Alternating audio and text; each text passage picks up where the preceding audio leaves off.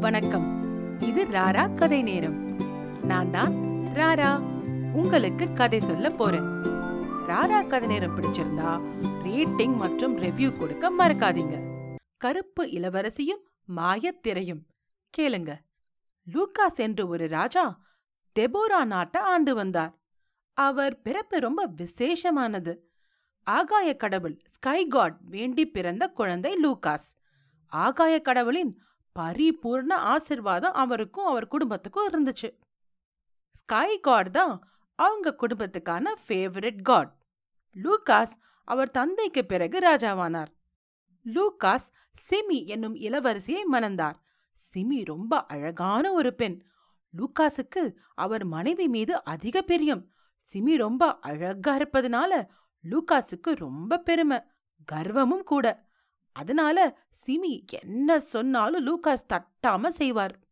சிமியும் லூகாஸும் ஒரே அரண்மனையில வாழ்ந்தாலும் சிமிக்கு மட்டும் ஒரு ரகசிய அறை இருந்தது. லூகாஸ கூட சிமி அந்த அறையில அனுமதிக்கவே மாட்டாங்க. லூகாஸ் சிமியிடம் நிறைய மரியாதையும் மதிப்பும் வச்சிருந்தார். அதனால சிமியை மீறி அந்த அறைக்கு அவர் போனதே இல்ல. லூகாஸும் சிமியும் மிகவும் சந்தோஷமா வாழ்ந்து வந்தாங்க. நாட்டு மக்களுக்கும் லூகாஸ ரொம்ப பிடிக்கும். அவர் நேர்மையாகவும் நியாயமாகவும் ஆட்சி செஞ்சு வந்தார். அதிக தானமும் தர்மமும் கூட செஞ்சு வந்தார்.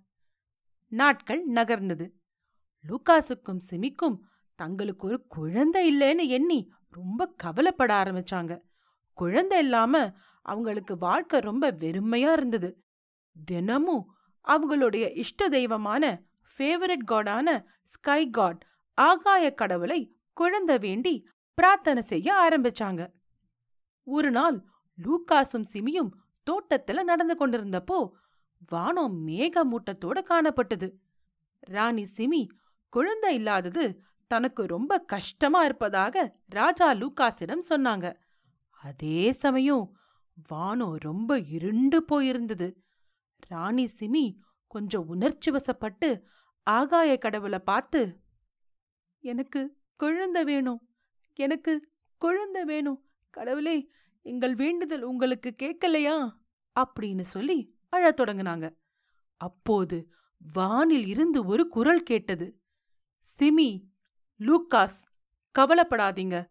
உங்களுக்கு சீக்கிரம் ஒரு பெண் குழந்தை பிறக்கும். அவள் என்னை சூழ்ந்த இந்த மேகம் போல இருப்பா.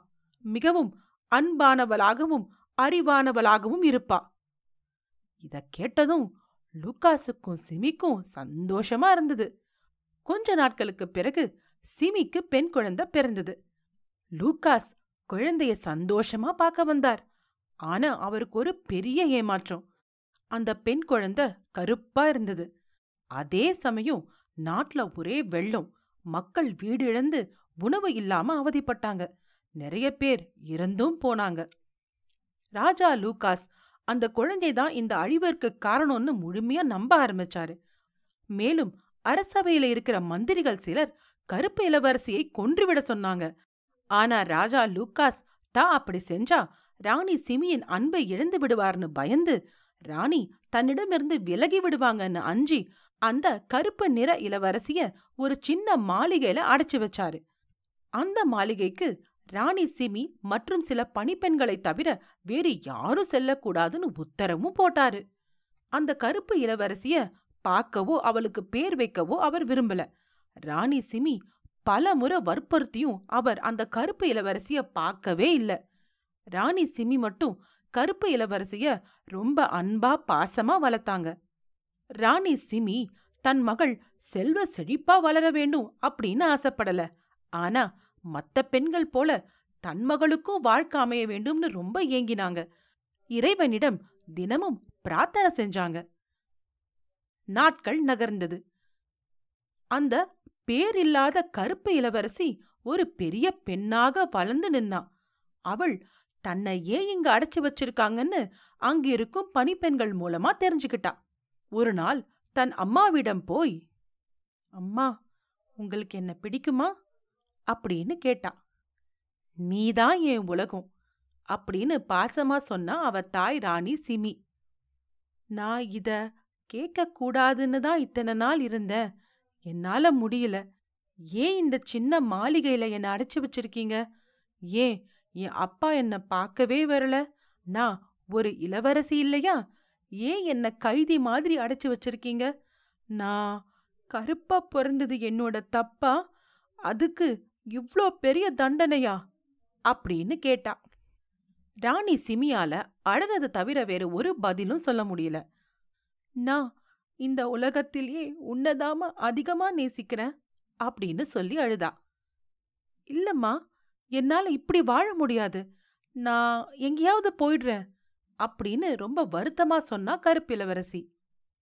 ராணி சிமி ஒரு முடிவுக்கு வந்தாங்க. தான் இதுவரை யாரையுமே அழைத்து செல்லாத ரகசிய அறைக்கு இளவரசிய அழைச்சிட்டு போனாங்க. உள்ள வா நான் உனக்கு ஒன்னு காட்டப் போறேன். இது உன் கவலைய கொஞ்சம் போக்கும்னு நான் நம்புறேன் அப்படின்னு சொல்லிட்டு ஒரு திரை முன்னாடி கருப்பு இளவரசிய நிறுத்தினாங்க.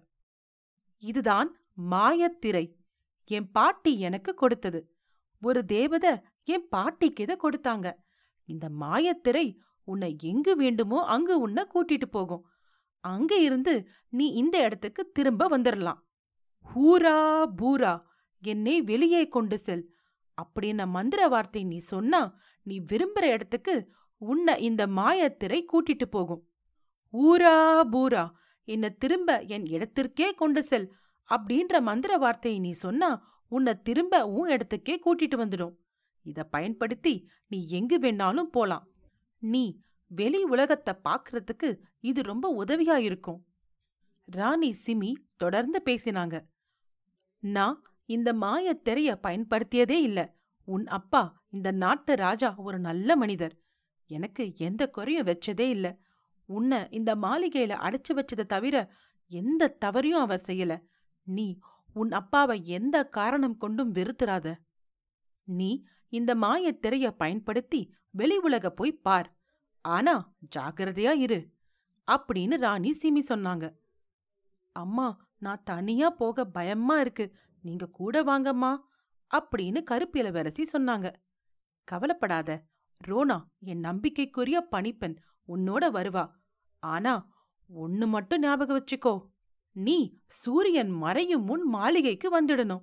ஏன்னா மாயத்திரை அப்புறம் மூடிவிடும். மறுநாள் காலையில தான் திறக்கும். இப்ப போய் தூங்கு. எல்லாம் சரியா போயிடும். அப்படின்னு சமாதானம் செஞ்சா ராணி சிமி. கருப்பிலவரசி தூங்க போனா. மறுநாள் அவளுக்கு தன் அம்மா தன்னை சமாதானம் செய்ய அப்படி சொன்னாங்களா? இல்ல அந்த மாயத்திரை உண்மையா? அப்படின்னு சந்தேகம் வந்தது. நேரா அந்த மாயத்திரை இருக்கும் ரகசிய அறைக்கு போனா. மாயத்திரை முன் நின்று ஹூரா பூரா மாயத்திரையே ஹூரா பூரா மாயத்திரையே என்ன நாட்டு மக்கள் அதிகம் உள்ள இடத்துக்கு அழைத்து போ. நான் நாட்டு மக்களை பார்க்கணும் அப்படின்னு சொன்னான். அந்த மாயத்திரை அவளை என்ன செஞ்சது தெரியுமா? இத தெரிஞ்சுக்க கருப்பு இளவரசியும் மாயத்திரையும் அடுத்த எபிசோட கேளுங்க. கதை ராரா. கருப்பு இளவரசியும் மாயத்திரையும் அடுத்த எபிசோட்ல உங்களை சந்திக்கிறேன். நன்றி ராரா.